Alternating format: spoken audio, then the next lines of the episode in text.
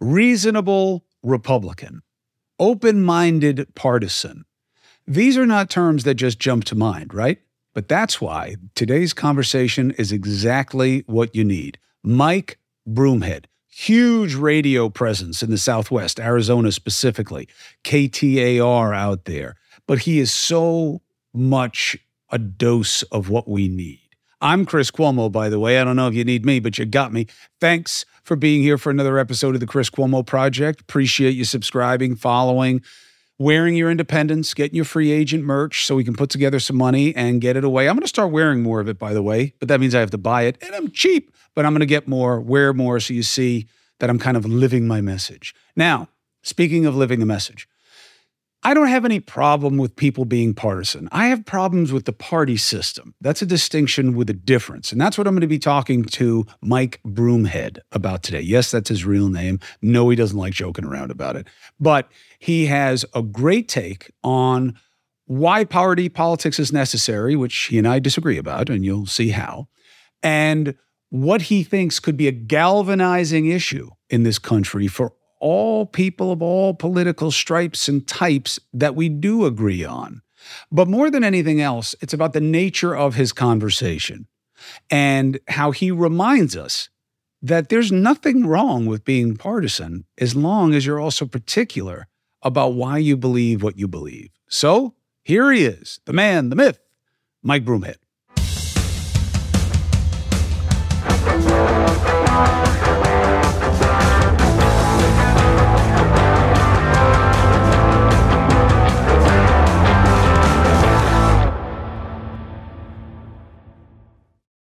Bedding matters, and I love Cozy Earth's products. Why? Because they have figured out how to use technology to affect temperature.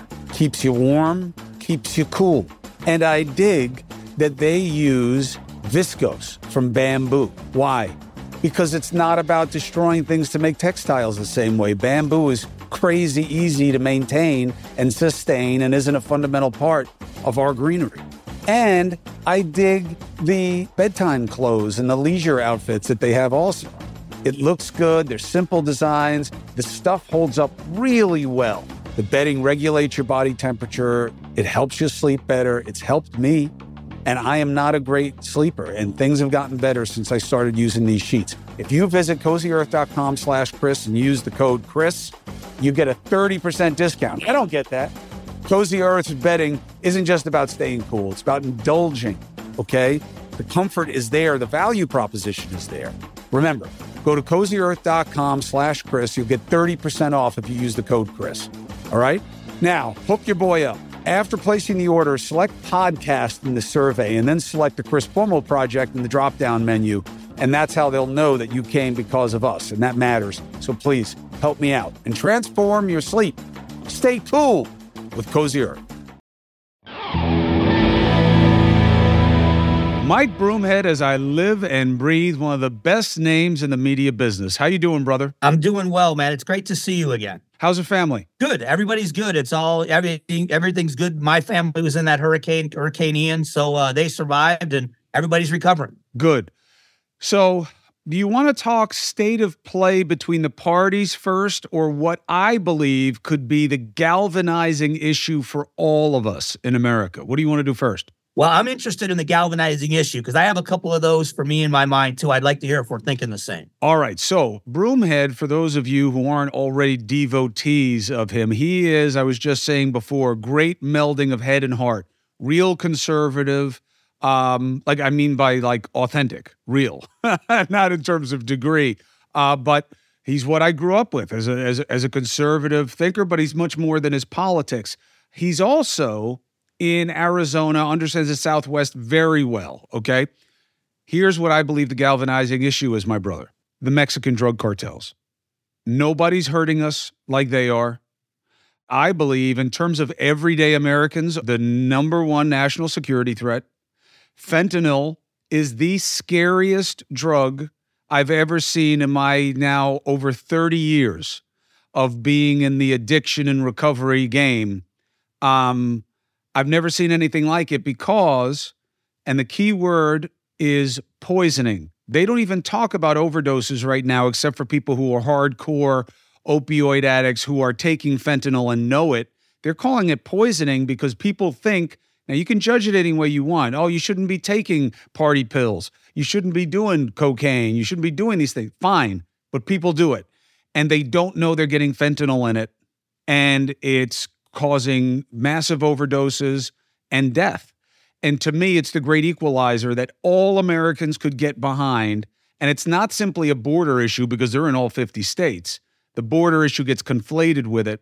The Mexican drug cartels and the fight to stop fentanyl, I believe, in the next election could be the great knitting agent for someone who wanted to do such a thing. I think you're one hundred percent right. That's all I've talked about in the last couple of weeks on the show. As a matter of fact, in Arizona and Texas, there's moves in the legislature, bills in the legislature, that would um, uh, charge people with murder if they deal in fentanyl and somebody dies from the fentanyl. So you're right. I think there's some bipartisan support. Interestingly enough, I grew up in South Florida in the seventies and eighties. Um, and I, but I watched the documentary last night called Cocaine Cowboys.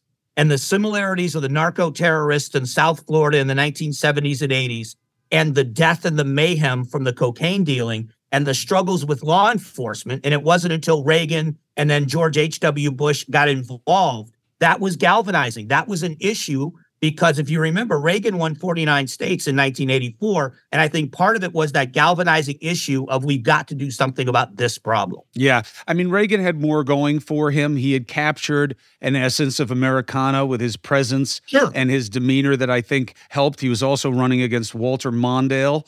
Um, the fiftieth state, the one state he didn't get was Mondale's home state of Minnesota.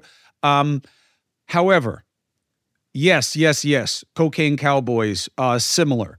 Two key distinctions. One, cocaine doesn't kill you. Okay, you got to work hard for it to kill you. Fentanyl kills you dead with literally less than Uh, the salt that I'm allowed to put on my eggs now and be heart healthy. Uh, the second thing is the Colombia uh, deal that allowed us to really do interdiction and take those guys down was heavily a function of cooperation. And right. we don't have any of it with Mexico. So I don't think we could do there what we did there. Can I interject also? The other problem now, me, be, me being in a border state, was our huge connection as a nation and as a state with Mexico being directly to our south. This isn't a country a plane ride away. We have so many people here in Phoenix in this area that have businesses and homes in a place called Puerto Penasco or Rocky Point in Mexico. And the family relationships across the border are huge. So there's bigger ties, but you're right, less cooperation between governments. Now, what are you hearing um, from the people who haven't just gone crazy with their politics, you know, down the conspiracy rabbit hole? How much is this resonating, uh, fentanyl, and to do something about it beyond blame the other side? I think in this case, I think because of the direct, the, the overwhelming number of deaths with fentanyl, it's going to override the fight that we, like you said earlier, conflate immigration with border security. I think that this border security issue can finally be dealt with because a lot of people on all, both political extremes realize this is a problem that has to be handled. Yeah, I agree, except I don't think the Democrats will dive into it because they're so afraid of the border issue. It's so bad for them that they conflate fighting the cartels with admitting that they failed at the border. And then they have part of their party that doesn't see that as failure. They want as much ingress as possible, and they don't think it's right Uh, to criminalize uh, illegal entry as something other than like an administrative or civil wrong. So I think that's one of the reasons Democrats have been so quiet about this. You know, to me, immigration, illegal immigration is the same issue. You need people in the country. You've got ten, eleven million unfilled jobs, but you got to do it the right way. You got to take care of the dreamers. You got to have better security. But most importantly, sure. and you know this, but for everybody who doesn't know Mike Broomhead well, um, resources is what they need at the border. They need processing agents, they need tribunals, they need places to keep people, and they need the asylum laws to be reexamined. Well, isn't it affecting, but isn't it affecting you in New York? Because I just read a story about New York that there's a ten-year waiting list now for asylum claims in New York. Yeah. Look, it's because asylum's too broad. You know, asylum was very simple back in the day. You were running for your life. Uh, now it's usually economic. In fact, the Trump administration, uh, which had a real gift in the form of this guy named McAleenan, who was the head of uh, Homeland Security for a while, head of C B P before that.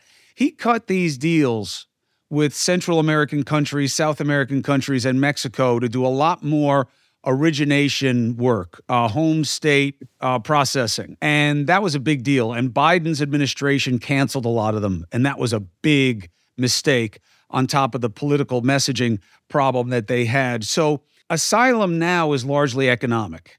And the Trump administration had a really good idea, I think, to treat the cartels like terror organizations. There's a little legal issue here or there about what terrorism is under United States law. But the reason they didn't do it in large part was because it would have created a new wave of asylum claims. Because if you're running from a drug gang, we don't really care. If you're running from a terrorist organization, we have to care. So um, that was an important distinction there legally, so they stayed away from it. Uh, they have to reexamine the laws, but nobody will do anything, I believe, Mike, and I want your take, because primarily there's more advantage in the problem than any solution. Yeah, see, and that's that's always been the issue, is that when you solve the problem, the problem solvers are no longer necessary. There's a, a congressman named Juan Ciscomani, who's a freshman uh, from Southern Arizona, and he spoke at the conference I was at recently, and he broke it down into three areas. He said the three areas of the border are border security, immigration, and commerce and trade. They are all independent, but they work together. And I think if we could get that message out and say this border security issue is an independent issue. You're right, we have to fix immigration and asylum, and it does affect commerce and trade. But right now we're dealing with a security issue that's nationwide and killing people. If somebody can get that effective message out there, I think something will get done. I would like to say that you are correct, sir, um, but I see no movement on it. I mean, even on the cartels, you know, they don't move a whole lot of product, as we understand it, through the desolate areas where, you know, people try to walk across. They are doing it through the main ports of entry. And they have their tunnels, right, and they have their other different ways that they do it. They're very sophisticated guys. So you're not a wall away from stopping fentanyl. I don't believe you're a wall away from stopping anything. I do think you should have as much physical barriers as you need, uh, sensors, whatever you need. But you need manpower and rule changes more than anything else. We won't even do the dreamers, Mike. If we won't do the dreamers, what will is there really to do the right thing on the issue? And let me throw another idea out there. If we were to designate the cartels a terrorist organization, what does that do to the Americans that are working with them? Because if you're an American and you're an Al-Qaeda sympathizer working with Al-Qaeda, we have a whole different thought of what you are and who you are. Are we ready to say we know that there's a huge number of Americans that are complicit in this and are making money on this? Are we ready to deal with them the same way we would with somebody working with Al-Qaeda? Some of, not all of, but some of what is most scary about fentanyl, which is it being laced into other things. So you think you're buying a thirty milligram oxycodone, which a lot of people use for pain, palliative care. They're too expensive, can't get the prescription. You don't have the right uh, health care to get it, so they buy them on the street. And they are stamping a lot of fentanyl pills as Oxy thirties, and that can be very dangerous. A lot of the people, though, that are adding it to things are in America. It's right. Not the cartels straight away. They're doing it too, but a lot of the people who are doing what I'm worried about most, you know, you shouldn't take illicit drugs. Okay, people do, all right? You got to work on demand. You got to work on supply. This fentanyl is different. It's the first time I've ever been scared. Like, I'm a, a T H C guy. I get it through the medical dispensary. I got my card. I'm registered through New York State. Um, and I have my medical diagnosis, which is clinical asshole. So I get uh, my T H C the right way.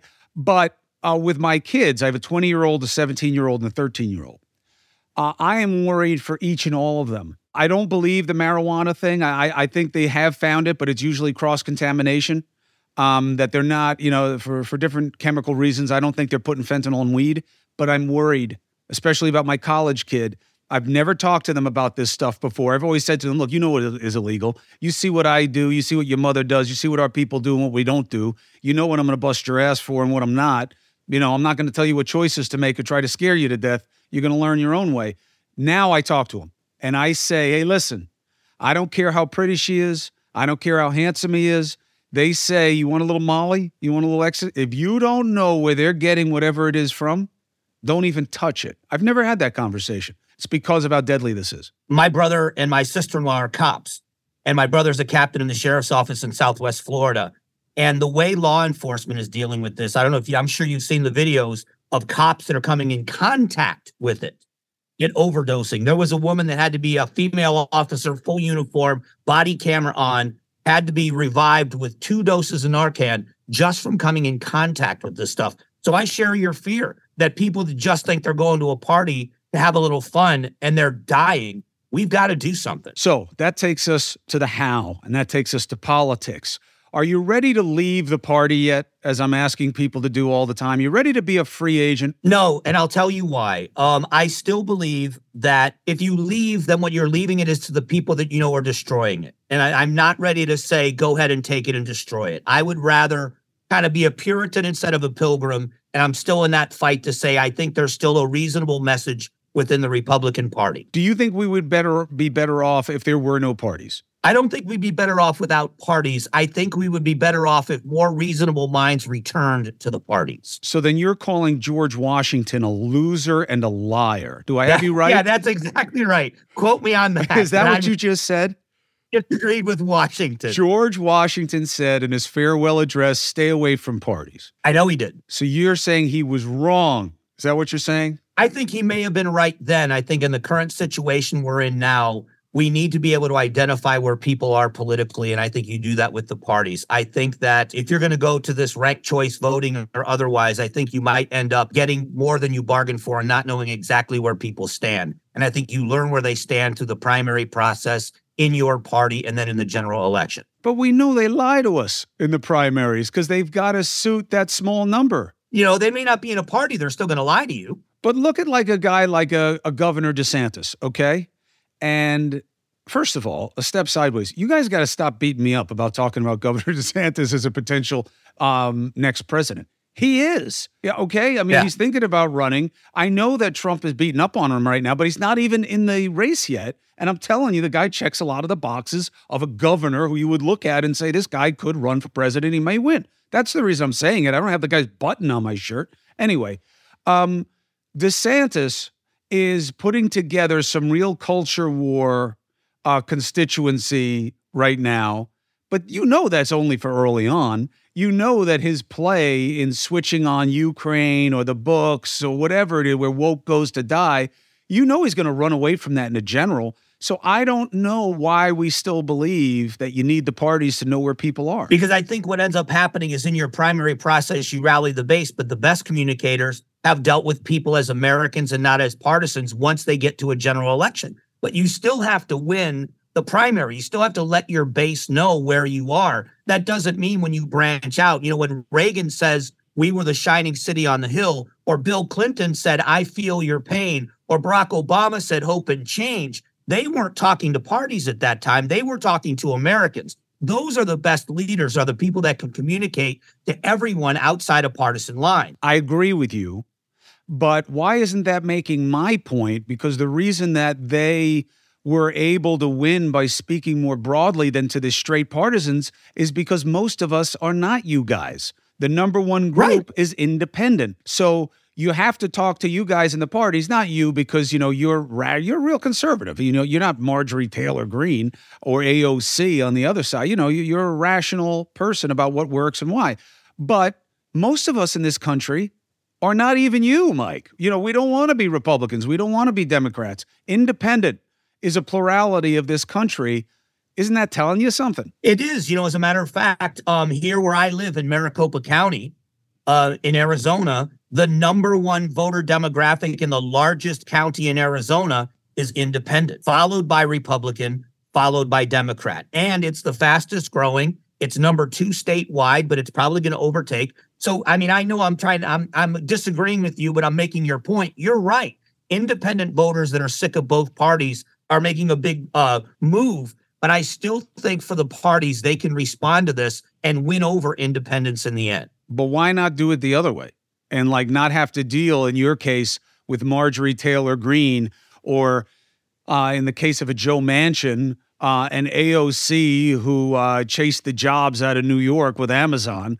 You know, why that you guys don't belong in the same party? Then how do you do it? How long is it going to take for a system that isn't based where you've got candidates that are on opposite sides of the aisle because they're in different parties? How long before we can have candidates that just are the best options without parties? How long is that going to take? And how do we do it? The only way I know how to do it, because the adding parties thing, I don't see it. Not with the way the money goes right now, without term limits. You know, they got it too locked up, the people in power. Um, But I think it's about divestiture. I think that when the Broomheads and, you know, my sisters, you know, like people who like think about their positions, like care about their, uh, my in-laws, um, uh, they are real Republicans. You know, they weren't Trumpers. You know, they were, you know, with, they were like, hey, uh, I don't care if he's saying that he's going to cut my taxes. This guy's embarrassing. You know, I would always joke with him that if they wouldn't let him into their uh, tennis club, they were never going to vote for him. And Uh, if those people, if people leave the parties and say, look, I'm not in the game anymore, I'm only going to vote on the basis of what I think of this man or woman and what they're talking about, you then just have to have the only systemic change. Unfortunately, it is state by state, open primaries. Only the people with the most money then get the voice. The vehicle is gone for the average person. You've got to have a ton of money. You got to be able to get your voice out there on T V and radio. And if you don't have that, then you are at a severe disadvantage, because you don't have a vehicle of a party process, uh, district meetings and conferences and, you know, that rally the base behind you. How do we get that for the average person that doesn't have the money or the name I D? Fair point. I would argue that it's still always the wealthiest people, because the party picks the people who can raise the money or that they can raise the money for. Uh, but also you, you have to believe that with change comes change. And there would be a lot of organizations that would bubble up right now that could be viable uh, in the dark money space that, you know, now hide that would come out and just push their people. You know, there are some organizations, to your point, um, if you look at the Chamber of Commerce nationally and the statewide chambers of commerce and local, they truly are nonpartisan in this sense. They're looking at what they believe is best for business, mm-hmm. and that's revenue. If we had that kind of a system, I would join you in a minute.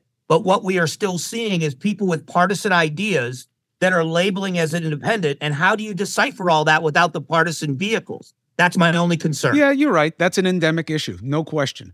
Um, but, you know, you don't let progress, uh, you know, be canceled out because it's not perfect. And I do think that, like, I had Fauci on the other night, okay? And, you know, I'm here at News Nation. I'm doing all the things that I, I was never really allowed to do, because you had to respect the larger institutional thinking of the place you're at, which is totally fine. I'm not criticizing it. I'm just saying you had to be mindful. And at News Nation, we're kind of like developing the culture. So within the bounds of decency, you kind of do it the way you want. So I started the show by saying, look, I like Tony Fauci. Uh, he helped me a lot when I was sick, okay? And I watched him fight the AIDS epidemic and crack with my dad, which is when he got into public service. So I said, with that said, I'm now going to ask him all the questions about the Wuhan lab leak that are getting him killed.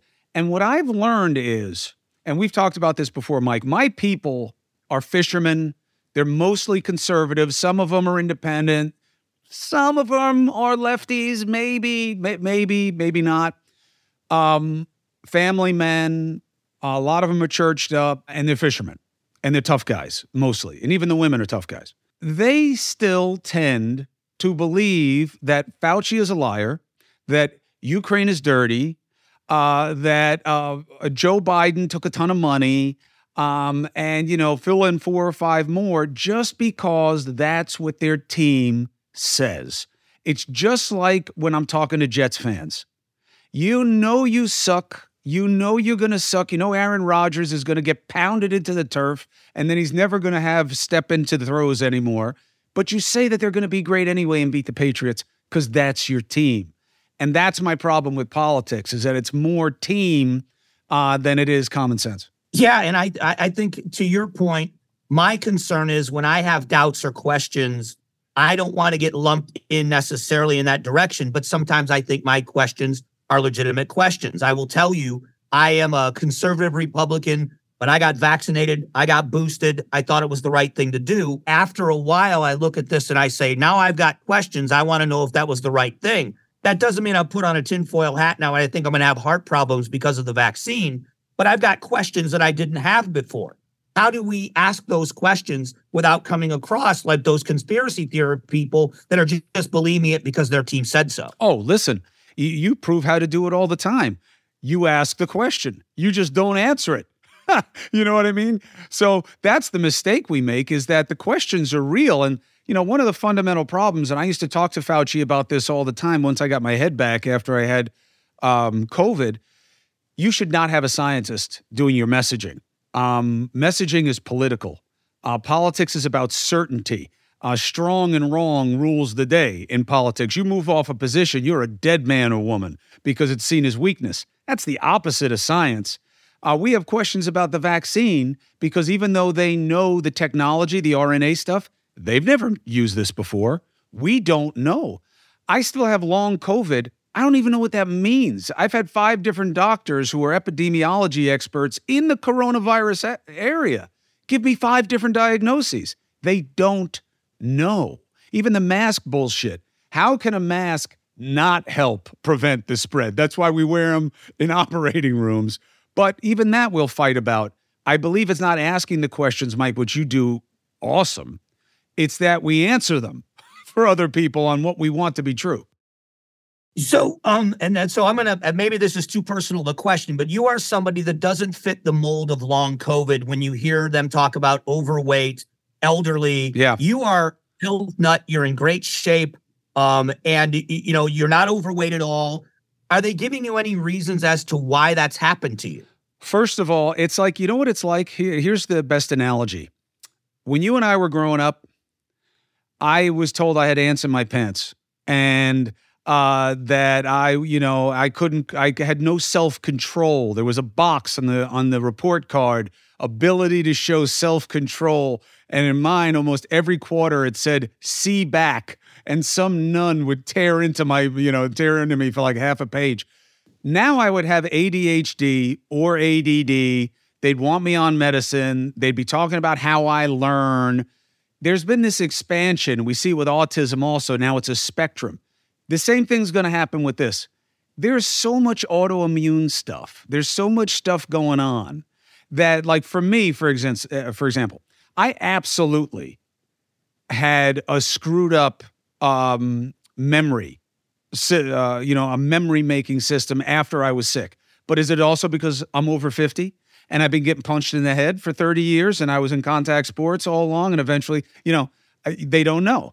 Um, the soft tissue stuff that I have. Well, again, is it because I've had guys like you throwing me on the ground for decades, you know, and I've been clanging and banging? Is that what it is? Or is it what they see uh, with uh, long COVID getting into joints? You don't know. It's easy to box up fat people with a lot of preconditions, you know what I mean, and say they're going to yeah. have it worse. But I hear about it from people all the time. They just don't know. So what I'm saying is the unknown is real. Expressing certainty about anything to do with COVID or the vaccines um, was always a mistake. I got why they got tempted into it. The media, people like me, were pushing them into it because you want us to tell people to do what you're telling them to do. You better give us reasons why. And the we're not sure yet, we got to wait. That's not going to work from a public policy standpoint. Um, but there are real problems, real questions. Long COVID, I don't know that I'll be alive when they really figure out what it is and what it isn't that's just presenting it as an autoimmune disorder. Yeah, well, you know, the other part of what you just said is with the vaccines as well is um, the the pushback against people. Let's go with the Wuhan with the lab leak theory. Um, they weren't just told they were wrong. They were demonized. Same with the people that question the vaccines. I know people that are reasonable people that believe that hydroxychloroquine and ivermectin were treatments for this virus. If you want to call somebody wrong, I'm with you. I disagree all day long. It's the demonization of people that I think caused people to then just shut the door and say, I'm never going to believe anything other than I believe. Yes, and look, again, here's the, here's the problem. For certain applications of uh, coronavirus illness that had um, types of pneumonia, remdesivir, hydroxychloroquine, those work on pneumonia. For different aspects of the virus, depending on how it was manifesting itself in the particular patient, there is an expansion of the off-label use of an ivermectin that might have meant something. They were seen as panaceas. You know, that's what got Trump in trouble, is that, you know, you're, you're a hydroxychloroquine away from being fine. When I was sick, doctors were sending me hydroxychloroquine. I didn't take it because we didn't know what to do. Um, I always play scared with medicine. I, my wife uh, gives me a hard time all the time, even though she's the wellness person. I got my two shots, uh, whichever one was the two shots. What was it, Moderna? Um, I, I got- Mine, I think it was Pfizer, right? Pfizer, I think, was one. Uh, whatever. I got the two shots, okay? I have not gotten one since then because I've had COVID three times. And my doctor said, you've had it three times, okay? Um, and you handle it well each time. Uh, I don't think you need to be boosted, so I haven't been boosted. It's not because right. I'm against it. It's that if they don't tell me I have to do it, then I just don't do it. That That's just how I am. I got my kids vaccinated, but I had to. Otherwise, they weren't going to go to school. I don't know any of these other shots we all give them as babies that give them that fever for two, three. I don't know. I don't know if we're giving them too many at the same time or whatever, but this is what they tell me to do. I'm not a doctor, so I go with it. Our problem is we turn skepticism into cynicism. That's where we are right now, where everything's a gotcha. Everything is proof that the other side is out to kill you. And that's why I'm so worried about us uh, right now. You know, that's always been my beef with Ted Cruz. Ted Cruz is a genius, okay? Alan Dershowitz tells me that he is the most talented mind he's taught, okay? Dershowitz wow. wouldn't vote for him, but he says he's a smart guy. So why is he always saying such obvious clickbait gotcha stuff? Because that's the game. And even a genius plays it if they want to win. That's why I'm so down on the game, Mike. I get it. Listen, I, I understand what you're saying, but I can tell you from my perspective, like you've been able to thrive in your world. You and I can get along like we do even off the air, uh, having differences of opinions on big things because we are confident enough in our opinion that we don't have to, I don't need you to agree with me to be validated. But at the same time, we also leave enough room for someone else to say, they make a great point. But if you attacked me, if you brought me on your show the first time and you came after me, then I would be ready for a fight every time we talked. It was your attitude toward me that made me feel comfortable enough where we both can agree to disagree. I don't know how we get there in politics, but you're right. The base of both parties, two things. They hate the other side and they won't let anybody on their side work with the other side. So if you're an elected official, you can't say I'll work with the Democrats. If you do, your base is going to crush you. Look what happened to Kyrsten Sinema here in in, uh, in Arizona. She worked across the aisle. She had to leave her party and become an independent. That's another thing I don't like. If if you want to be an independent, awesome. I want all of them to be independents. Um, but don't you run as a Republican, use all their resources, and then all of a sudden say you're independent. You're not independent. You got in there on the team, and now you're just going bad on your team. You should have let them put somebody else in that position uh, who is going to stay true to the team as long, as long as you have it. But you and I have a huge advantage in talking to each other uh, that politicians don't have. I don't lose because you're right and I'm wrong. I can totally be open to being wrong. Be like, yeah, you know, Broomhead's right about that. You know, uh, that's the way we should be looking at it. I don't lose because of that. I mean, I would if I were a... Um, more of a uh, of a pundit, you know, and I wanted a following, you know, like if I were going to be on M S N B C or something like that, that would not be a good look, you know, for me that like, hey, you just had that Broomhead guy on from Arizona and you told him he's right about uh, illegal immigration. Yeah, he was right. Oh, yeah, but, you know, they they see he sees them uh, all brown people as bad. No, he doesn't. You know, I can't have that fight and keep the following. So we don't have that burden. I agree. And I think that's why the, why platforms like yours right now are becoming more popular because more people want the conversation. They don't want the validation. I'll, I'll be honest. You know where I stand politically on most issues. I don't look for validation. I look for conversation. I want to seek out people that sometimes agree with me, but it's nuanced. But when they disagree with me, it's more of a civil, we, oh, we both want the same thing. We come to the table. We both want the same thing. Now let's talk about how we get there. But I don't know that you can do that with the political parties the way they are. But I don't see how we can do things the right way without the parties, at least right now. Well, look, you got to be right. I mean, I, there's there's no question that we can't do it except the way it is right now because nobody will let us, right? They won't even do term limits. You know, people talk about term limits. Uh, even DeSantis puts it out there like this was some revolutionary constitutional amendment. They do it with a law. They won't do it because they they they like the game the way it is. Um, but look, I have Bill O'Reilly on the show, okay? And it's such an interesting. I love Bill. It's such an interesting experiment. I do not love Bill O'Reilly. Do you know why? Because I know he doesn't check the main box. He doesn't love me. That's why, Mike. So he will never have my heart. I have a friend that's a big fan of yours, a huge fan of yours, and asked me just the other day when I told him I was coming on here. He said, "Have you seen O'Reilly and Cuomo go at it?" And I said, "I have not." And he said, "You got to see it. It's it's it's must watch." So apparently he rides you pretty hard. He rides me the whole time. From hello, he starts slapping me around.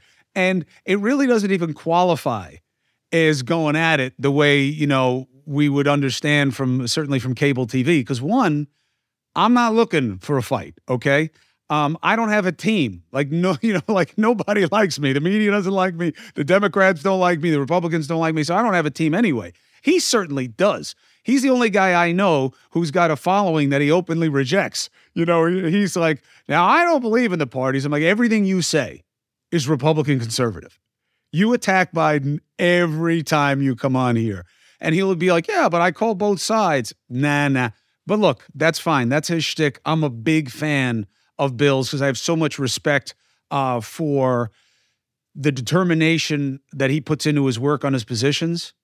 Uh, and he's been very good to me. Uh, he's been uh, just coming on the show, but he's been good to me. He gives me a lot of good advice. He does not like me. Uh, he puts me in his car when we, he lives out by me, and he basically uses me as a chauffeur. He gets out of the car, he runs errands, he gets back in, he has coffee in his hand, he doesn't get me coffee. We go to breakfast, the bill comes, he's like, you know you're paying, right? You know how bad it is for me to just be in here with you? So he's really, he really is taking it to another level with me, but he's already won over my E P. But here's my point. Um, people are loving it, not because, certainly not because he's whooping my ass. He just tries very hard. Um, and not because I'm exposing him as a, you know, as a cuckoo righty or some whatever bullshit you want to put on it, but because it's a conversation. And we get a little hot, but he yells when he says hello. Like you're saying, well, I, I'm not ready to be an independent. Oh, Broomhead, you see, you see, Broomhead. What did one of those weights hit you in the head? You know, that's just the way he is. And I'm okay with that. I don't have to hit him back because he's coming at me like that. But people do dig the conversation.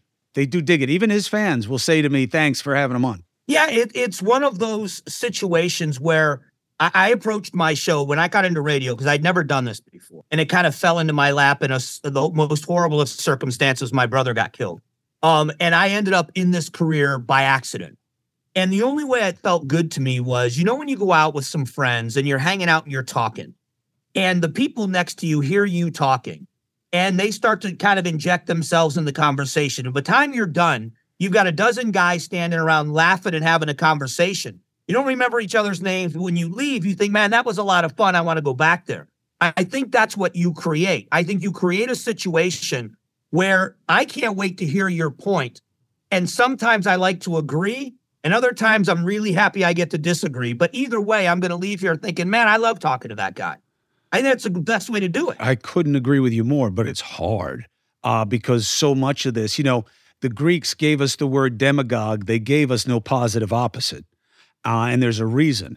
Anger works. Um, you know, we have all these great leaders who say, you got to love, you got to love. They also all get killed, by the way. You know what I mean? So it, it is a much harder sell. And in politics, you know, you and I are going to run for any position uh, against each other. I'll tell you what my strategy is going to be, and you better get to it first. Otherwise, you're going to lose. And it's that Broomhead. Let me tell you something about him. Uh, that guy kicked a dog once, and then he liked it. You know, and you'll be like, what? Yeah. I not, what yeah. are you talking about? I got ten rescue dogs. If I can take you down, I'm going to win. And that's the problem with zero sum is that nobody has to win, uh, especially when you're out of power. So, you know, nominally right now, even though the, obviously they have the House and, and the Senate's a little bit of a wash, the presidency makes the Republican Party the out-of-power party. And it's all just about saying the Democrats suck. That's enough. Opposition is a legitimate position. Like even the January sixth absurdity. Was it an insurrection? No, I don't think so. Not by any definition. And that's why the prosecutors don't call it.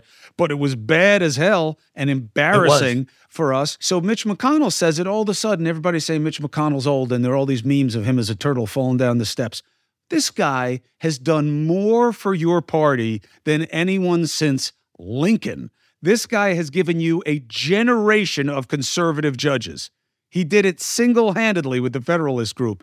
He did why you're part of a party in the first place. Can I give you an example that hits home even more? Please. John McCain. John McCain treated me like a family member behind the scenes. I had zero experience in media, and you know how important that is sometimes to elected officials. Um, I didn't get my first full-time gig in radio until oh nine. He ran for president in oh eight. Um, I was, I emceed his final event before election night when he got crushed by Barack Obama. He always treated me like a colleague. After he was diagnosed with his brain injury or his brain cancer, he came on my show as his first interview back from the diagnosis and treatment and said, "You've always been fair to me, and I wanted us, I wanted to start my journey back in your studio." And he is a war hero. He spent all that time. As you know, in the military, there are three groups of people that are well-respected above others: Medal of Honor recipients, code talkers, and P O W M I As. He served honorably. He was injured so severely. And yet, in my own party, that is supposed to be the party of patriots and military veterans, there is a seething hatred at times for John McCain. And I, for the life of me, can't figure that out. But I will tell you, I could never in good conscience even shy away from my love for John McCain because I felt like I was being such a hypocrite. And I'll take the I'll take the arrows forever, but I'll never understand. I understand political disagreement, but not the political demonization. I hate it. I know. I mean, look, I I think it's the infection of the party system. I mean, what they used to call sectional uh, sectarianism, then factionalism, now parties. Um, and this was supposed to be the reform. You know, we, we, you know, it's not even a creature of law that the parties control the primaries. It's just political culture. Um, and, you know, John McCain understood that. He is another guy who used to slap me around uh, on a regular basis. And I thought, oh, me too. I thought he was going to win, and he would have won except for the economic downturn after John said, "I'm not an economy guy. I'm here to keep us safe. If you need someone to keep you safe, I'm the guy," because we were so worried about terror. Then the banking thing happened, and you know it wound up. Uh, he wound up getting hoisted on his own petard because of that. Don't you think that uh, Barack Obama did an amazing job in his campaign of tying the Bush economy around the neck of John McCain oh, yeah. and saying it's just going to be more years? Oh yeah, because that's the game. He did it brilliantly. I, I remember interviewing Obama and saying, "Hey, uh." what happened to the whole uh, disagree with decency thing? And he's like, yeah, no, of course. That's that's what I want to. I said, yeah, then how come this ad, you got John McCain in there making him look like an old man and he's too old this, he's too old that. I said, and he was trying to interrupt me, but I kept going. I was like, would you want to be alone in a room with John McCain? I said, the only thing you're going to have helping you is reach because he can't move his arms all the way up. If that man gets near you, he will tear you up. I was like, you know, and you're calling him old and he doesn't have it anymore. He was, oh, no, no, I didn't do that, you know. And I was obviously uh, messing with him about it. But I always thought McCain was about, uh, I mean, pretty much checked every box of who you want in a leader. Not a perfect man. He would he would have smacked you if you called him that. But um, you, you know, the party going after him, which is a very small slice, by the way. The people who go after John McCain don't know why they're going after John McCain. But in Arizona, it's leadership. It's party leadership. That's the difference. You and I both know, man, when it's Slappy six eighty-seven on Twitter, what do we care what they're doing right. and saying? But when you're talking about the party leadership, where, whether it's the chairperson of the party or all the way down, it's the district leadership. When at the time when John McCain is winning elections for his reelection in primaries and generals by double digits, but his own party in the state of Arizona is censuring him, it's a leadership issue. It's not just a small slice. They're the ones that are in leadership right now. You know what? You're right. And, you know, Arizona is a good test case, not just because of what happened in the last election, but just about our political culture in general. But then again, you guys were high on Arpaio there for a minute. Um, yeah. He, he was thinking of running for governor, that guy. Uh, and, you know, I don't know if he just got old or whatever, but he said some crazy things, that cat. And I was covering him twenty-five years ago in his jails with the, you know, with the green baloney and all that other stuff he was doing. Yeah, green baloney and pink underwear. Yeah. But you know, another thing Arpaio did. Can I tell you just two stories about what Arpaio did? Please. I know Arpaio pretty well. Please. Two quick stories. One, I thought it was a joke. On April Fool's Day, it got released, and I thought it was an April Fool's joke. he had Tent City, where the inmates lived in tents outside, and it was for the overflow of the jail. So he said, hey, if it's good enough for our troops in the Middle East, it's good enough for us. So we had inmates. Well, they had connected a generator up to a stationary bicycle. So if anybody wanted to watch T V, somebody had to pedal to, to create the electricity. And I thought it was an April Fool's joke. It wasn't. Nope. And he would pipe in, instead of playing music on T V, he put in Newt Gingrich videos for all the inmates that had to watch in the jail. You know, look, I, ne- I you know, un- unless it was a, a human rights issue or somebody was going to die or heat exhaustion or something like that, I didn't have any problem with the harshness. Uh, it all depends on what the people did to have him in there. But he did become part of that Brown Menace crusade of looking at um, migrants uh, a different way. That is certainly part of what we're dealing with. Um, but look, at the end of the day, I just wish that we had more people who were trying to transcend it and make us better. That's my disappointment right. about DeSantis. Uh, as I really thought that he was going to be a guy who was going to say, look, I check every box Donald Trump does by position, but I'm not him. You know, I don't, I don't believe in being how he is. I thought that was going to be his key to sweeping through. Do you think he will? Well, he, he's not going that way right now. He's making it hard for himself to do that. Well, we'll see. I'm anxious. I, I, I am anxious because, you know, I again, I, it's been a long time since I've lived in Florida, but my friends and family are still there. I go back often. Um, and... I do think there is a there is an avenue, especially if Trump comes after him as hard as he's starting to come after him. I think there's going to be an avenue where he is going to do that, where he sets himself apart and says, I'm not that. I think that's I think that's going to be um, crucial for him. Is he your guy? I don't know. I don't have a guy yet because I, I don't know who else is going to get in. We still don't know who's going to end up in there. You know, I did an event Uh, recently, a couple of events with uh, former governor of Arkansas, Asa Hutchinson. He's talking about running, and I don't know a whole lot about him, but he's done a lot of great work. He's got a great resume. Um, you know, so I don't have a guy, but I'm certainly not going to discount DeSantis. I like a lot of things he says. What about Pompeo? I don't know enough about Pompeo as a whole, just a little bit that I saw of him and I've seen him do publicly. But what is his stance on some of the issues that I might hold dear uh, that's different that might be like, I know where DeSantis stands on public safety because I see what he's done for law enforcement there. I don't know what those positions are. You're seeing it the right way as always, Broomhead. Mike Broomhead, I'm so happy for your success, uh, your friendship, and it's great to have a conversation with you. You know, it's great talking to you. Now, I've got to get you on my show. You, we keep talking about it, but you got to come talk to my audience. Text me and it's done. I will, brother. All right. Now it's on All you, right. Broomhead. It's good to see you, brother. Take care. I'll talk to you soon.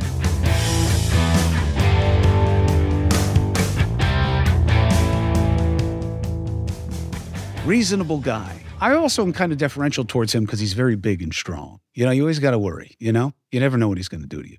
So, look, I look forward to more conversations like this. They're not easy to find, and that's why Mike Broomhead is a precious commodity. So thank you for watching, listening, subscribing, following, wearing your independence, and don't forget News Nation, eight and eleven p.m. weeknights. You can find it right on the top of all my social media. Please check it out. You get to call in. Help us make it something special. Appreciate you. See you next time.